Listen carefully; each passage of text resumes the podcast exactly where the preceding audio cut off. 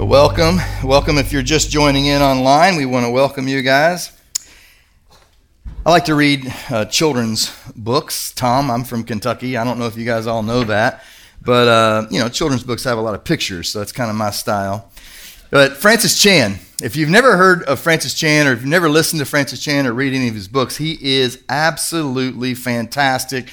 I highly recommend a book by Francis Chan called Crazy Love. It's been around for years now, but it will change your life. It is fantastic. But Francis Chan wrote a children's book, and it's entitled uh, The Big Red Tractor and the Little Village. This is what he writes in the children's book. He says, There's a little village where the people live off of what they farm each year. Each year, they pull out their big red tractor and use it to plow their fields.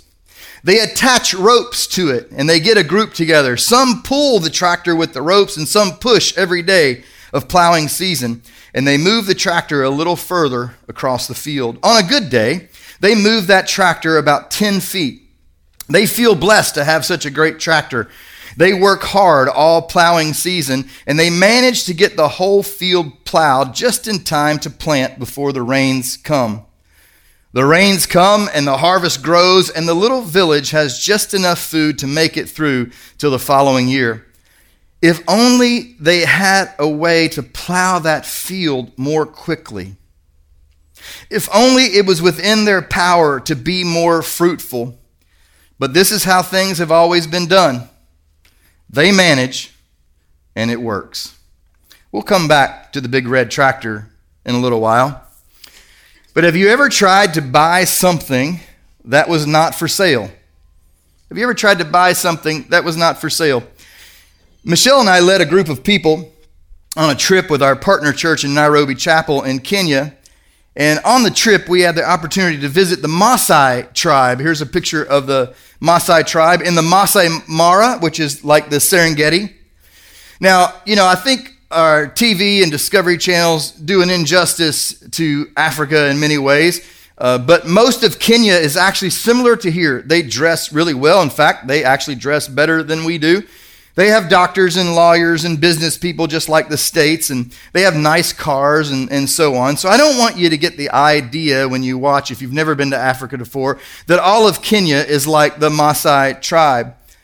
But the Maasai tribes are quite famous. They've been on the Discovery Channel. They wear their red, I don't know what you call those sashes, and uh, they carry spears, and they are known as the lion hunters. It's, they're actually, it's actually an amazing culture, an amazing tribe. They have a symbiotic relationship with the lions and nature itself. In fact, when Michelle and I were on safari, we hired a couple of Maasai warriors to stand outside of our tent uh, with spears to guard us from the lions. And they live quite differently than us. And they, uh, they have these villages with huts. And the huts are made out of cow dung mixed with mud. And they are shepherds for cattle and goats. And they literally live off the land. And so on one occasion, we visited one of their villages, and I, don't, I think there's another picture here. We were inside of one of the huts, and Michelle accidentally sat on the chief, the tribal chief's chair. We didn't know that was his chair when she sat on it. But we got to visit the home of the tribal chief, and, you know, the thing about the Maasai culture is the higher up in the tribe that you are, the more, the more wives that you have. And so this chief had like four wives. And after, this was not the chief here, this was just a, his, his uh, assistant. But the, the, um, the chief had kind of spent a little time, got to know Michelle some. And so, you know, it was a status thing. It was a status thing to have different wives. And, you know, it's just very different. It's different. It's, it's so fun to visit different cultures uh, if you haven't had an opportunity to do that, even if you don't agree with the culture. But when we were done, the chief looked at me and he said, I'll give you three cows for your wife. and I politely said, You know, I'm sorry, she's not for sale. He said, How about three cows and a flock of chickens? Michelle wasn't too happy when I paused. I said, I don't know. No, that's very generous, but I don't have any way to get them home. You know. I found out later that one of the other men in the group was offered two cows for his wife, which really started a fun conversation between the ladies afterwards in which they were bragging. Well, I was up to three cows and a flock of chickens, and they're, what? I only was going to go for two cows. And you would think this was an isolated incident, but I just found out that Pastor Mike was offered several camels for Patricia on one of his trips. I'll let Michelle and Patricia argue over which is worth more, a camel or a cow. I don't know. Now, I think, I think that the Maasai were mostly having fun with us, and I don't want to make light, certainly, of a real global problem we have with people selling people. People should never be for sale. People should never be for sale. Some things you just can't buy. People should absolutely be one of those things, and buying our way to God.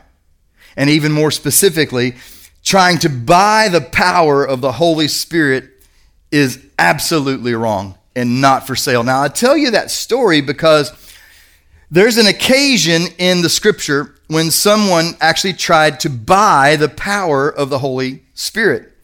In fact, it's been said that uh, he was the very first false convert to Christianity.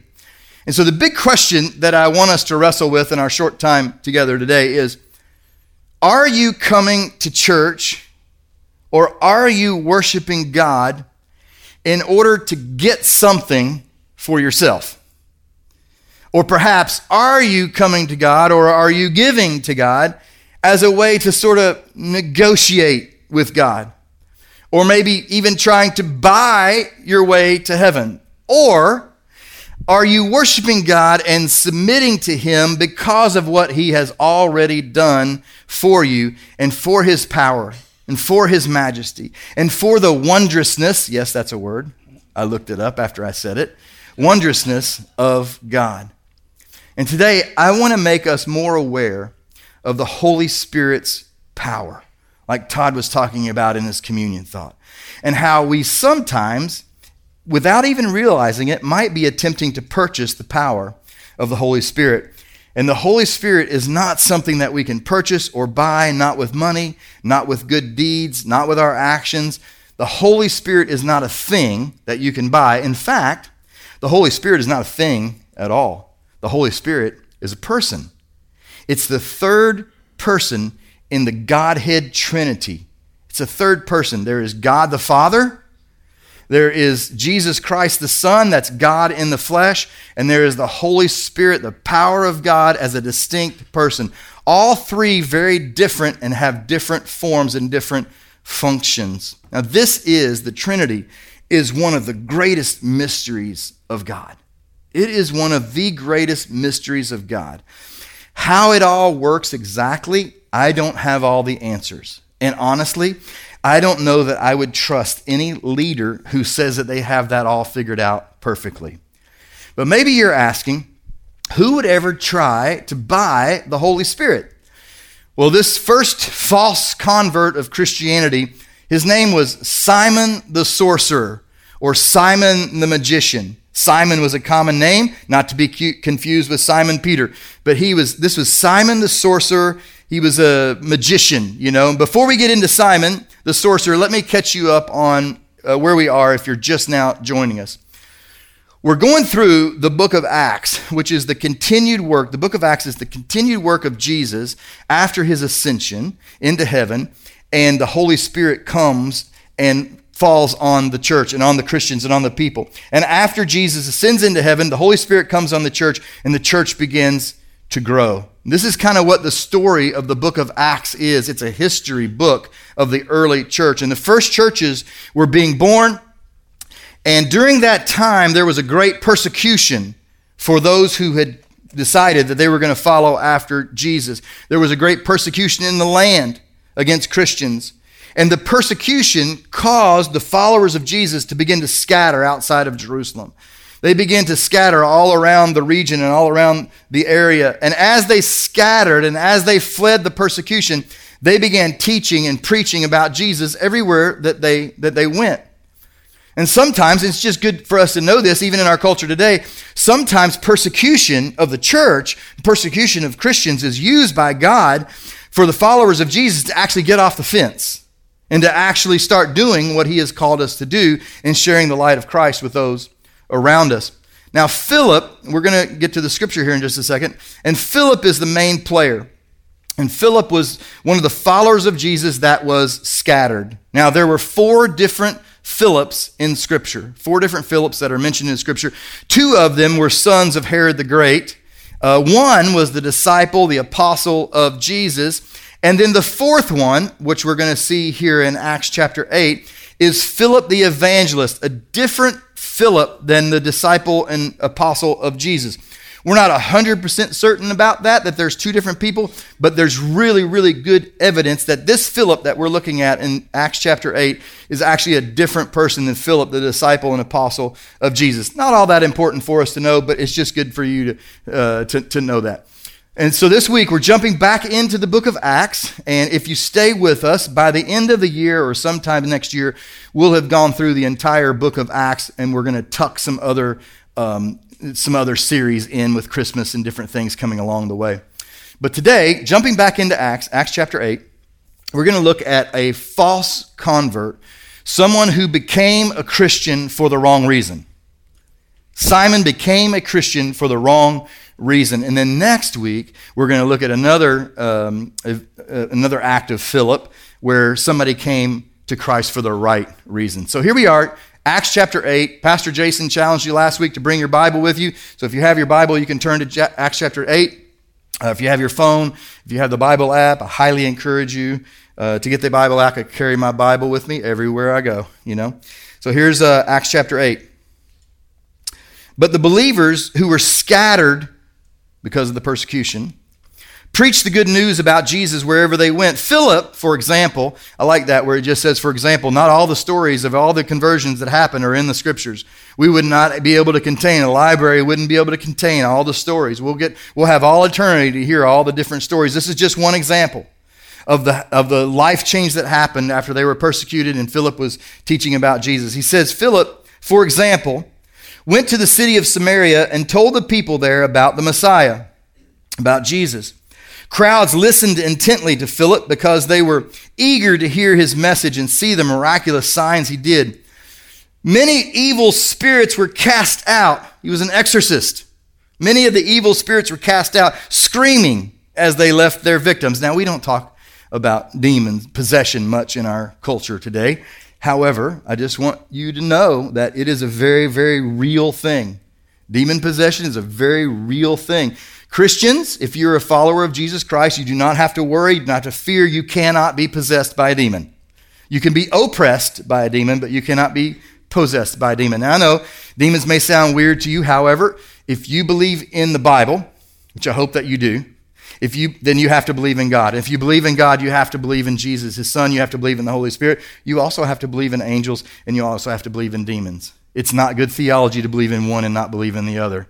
The scripture is accurate, and he talks about that. Demon possession is not very common today, but it does happen. You know, I had a, I had a family one time come up to me, young family, uh, in the church I was serving in Orlando, and they brought their baby in to me on a Sunday morning right before services, and they said, do you do exorcisms? And I said, I've never done it before. I'm not opposed to trying. What you got going on? They said, Well, you know, it's our baby. Our baby's demon possessed. Oh. So what's that, what's that look like? Well, she's crying all the time. She's just crying and crying nonstop. And I was just thinking to myself, we had another staff member that served sort of like Mike, and I went, Hey, Mike, Here's one for you. Can you come over here? this baby's demon possessed. I'll see you later. You know, I, I would never be hired to be the exorcist of the Pope for sure. But anyway, demon possession really does happen. A lot of times it's just simply, you know, colicky babies. I don't think demons can possess babies. But I just thought it was a funny story. So Philip goes on to perform more miracles. By the way, I believe that Jesus was actually, because Jesus was actually walking the earth during this time, that there was far more supernatural, spiritual experiences that were happening and miracles that were happening at this time. And so Philip's preaching and teaching, he's casting out demons from people.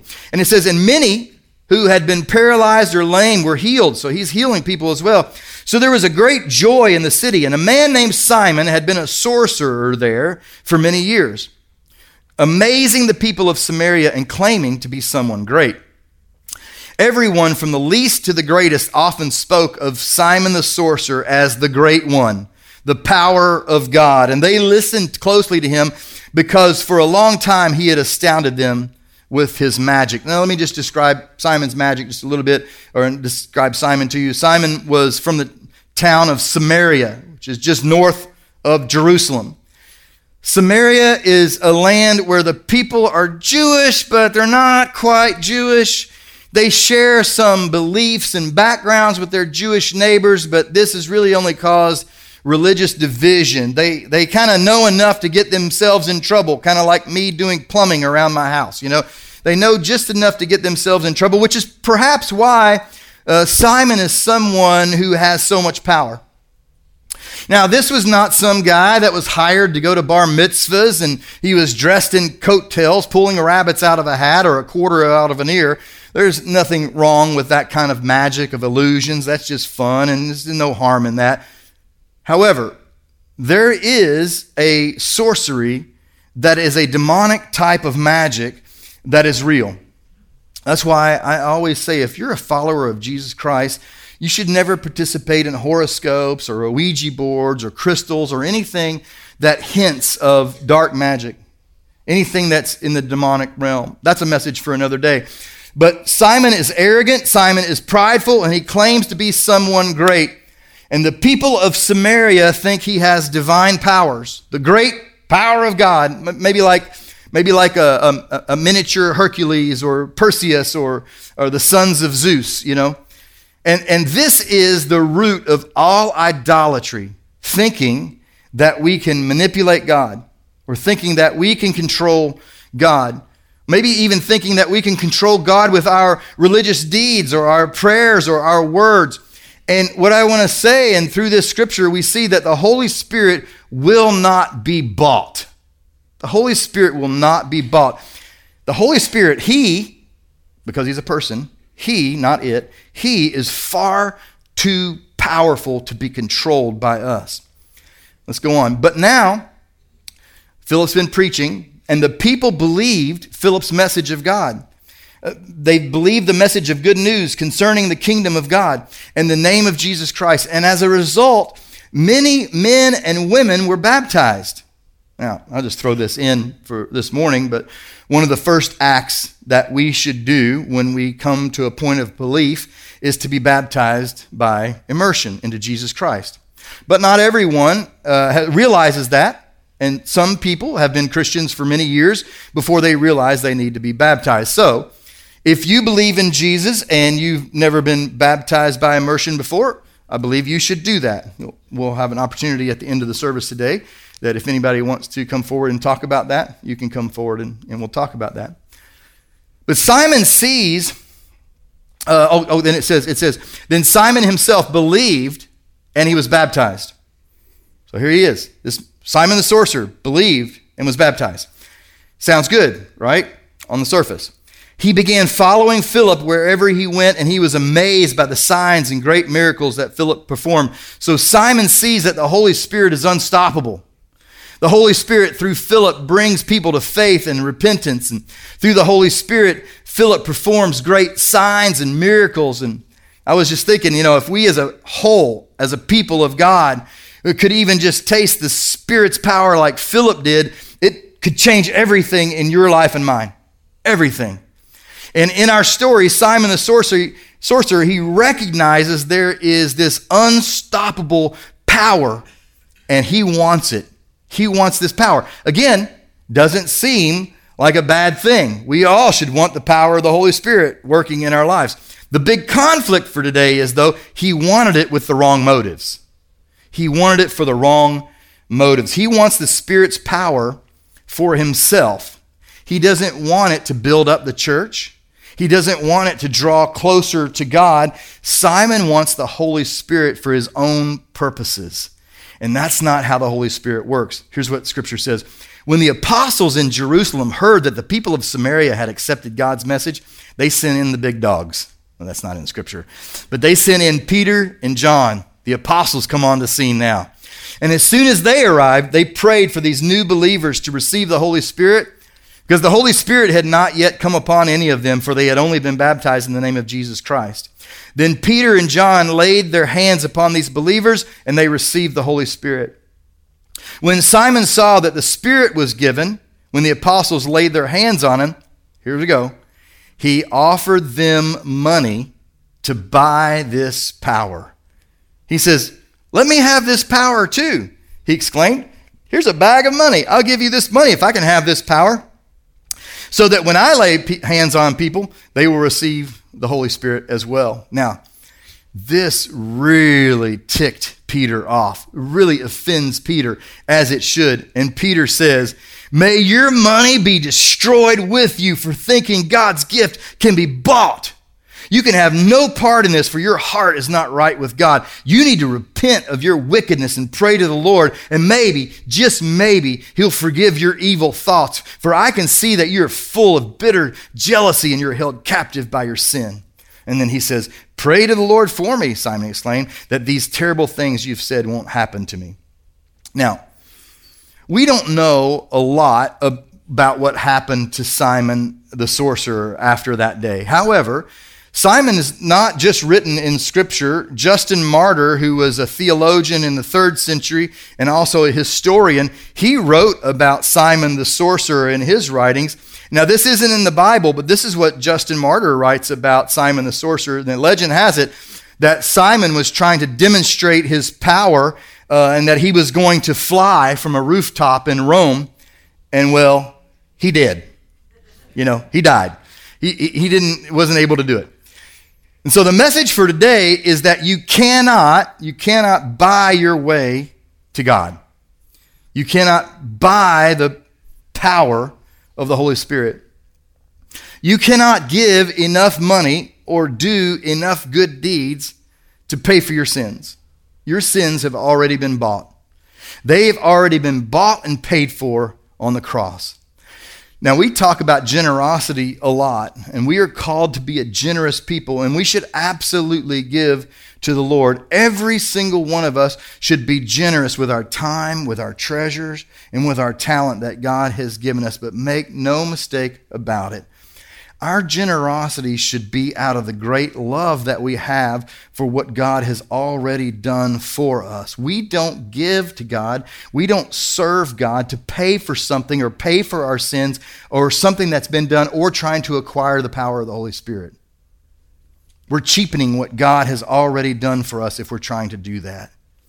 Even, even I think about this. Even you know, with, with, some people are worried. Well, what happens with the church, and if if taxes are no longer tax deductible from the government? Who cares? That's not why we give. We don't give for that reason. That's to try to get something back in return. We give out of an abundance because of what God has already done for us. He has already bought and paid for us to have the free gift of salvation by believing in Jesus. And every one of us can live with the power of the Holy Spirit living inside of us. It is free, it can't be bought, and every single one of us can possess the power of the Holy Spirit. God, God living inside of us. Todd talked about the Spirit that was hovering over the water of creation. I talk about this a lot. The same power of the Holy Spirit that hovered over waters of creation, that parted the Red Sea, that raised Jesus from the dead, Romans says, is the same Spirit that is alive and well inside of you. You can possess the power of the Holy Spirit in your life, but it can't be bought. It can't be bought. The problem is, many believers, many believers today, are not living with the power of the Holy Spirit in their lives. They simply are trying to do everything on their own. Some of you may even be trying to do everything on your own. You believe in God, you come to church, you give faithfully, you serve, but you're trying to do this on your own, by your own power. By your own power. Remember the big red tractor? And the townspeople were plowing their field with the big red tractor by tying ropes to it, trying to pull the tractor and trying to push the tractor. Well, to date myself, as Paul Harvey used to say, and now the rest of the story. We would do it like Paul Harvey. I don't even know if I can remember. And now, the rest of the story.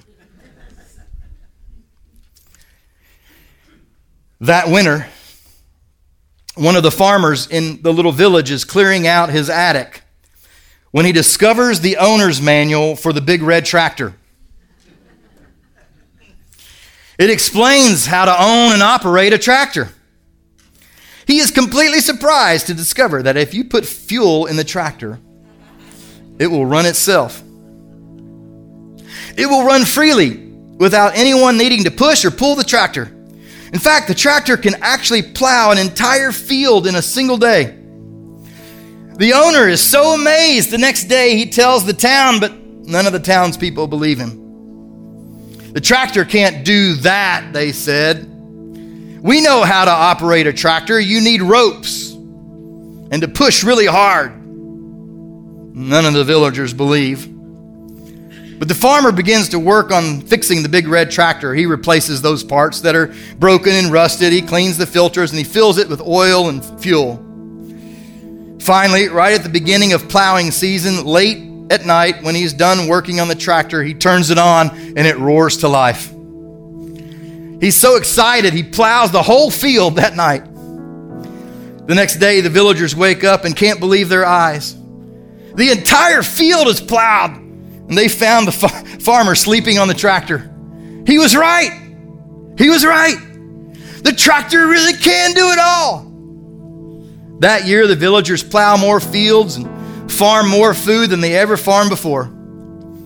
They bring in such a harvest they can feed other towns and villages. And when they discover the big red tractor had a power all its own, it changed everything. Francis Chan explains that in his illustration in the big red tractor is the church empowered by the Holy Spirit. The church empowered by the Holy Spirit. And when the Holy Spirit is freely leading and guiding and energizing the church and in your life, there's no field that we can't plow. Not in Venice or not even anywhere where our message of influence comes around the world from people watching.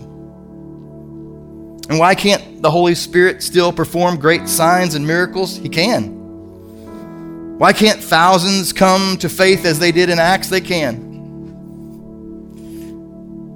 But maybe the reason sometimes He doesn't is because we're trying to push and pull and do things on our own by our own hard labor. Maybe the Spirit would come if we needed Him, if we took the time to ask Him to lead us. God is willing to pour out His Holy Spirit on us as a gift. Freely receiving the Holy Spirit leads to change lives. It'll change your world. Do we believe in the Holy Spirit's power? Do we as a church want to see the Holy Spirit move freely among us? Or do we feel like we have to earn His presence at Centerpoint? Do we think that we have to pull the tractor for things to happen and push the tractor? The Holy Spirit comes freely by God's will. So I wanted to do something a little different. We've got, we've got a few minutes here. I'm just going to ask you if you'll stand. I'm going to ask Pastor Mike to come up over here to your left, and I'll be over here to your right. And I'll ask our prayer team to come forward and there'll be more. How about they, you guys come more in the center? How about that? And if you're somebody who's never been baptized, but you want to talk about that, you want to pray about that, and that's something on your heart and mind, would you come and let Pastor Mike pray with you and talk with you about that? And we'll, we'll talk about what that looks like. And if, if you want to pray to have the Holy Spirit more in your life, I'm going to be over here. I'd love to pray with you and pray for that. It's one of my favorite things to pray for. And if maybe none of this has anything to do with what's going on. You came in, you got something else going on in your life. I'm going to ask our prayer team if they'll come forward and our, any of our elders come forward. And if you have any prayer needs that are outside of that, would you ask them uh, to pray with you this morning? And we're going to pray, and then the, the worship team will start singing a song, and you can come during that song, and we'll spend some time praying together, okay? Heavenly Father, we come this morning thanking you for the power of your Holy Spirit. And God, forgive us for times we've tried to buy the Holy Spirit or trying to come or, or serve or, or give in order to get something in return. All we want more, all we want, God, is just more of you, more of you, more of you. Not something selfishly, but more of you in our lives. For what you have already done, we give you thanks. In Jesus' name, amen. If you have any prayer needs, please come.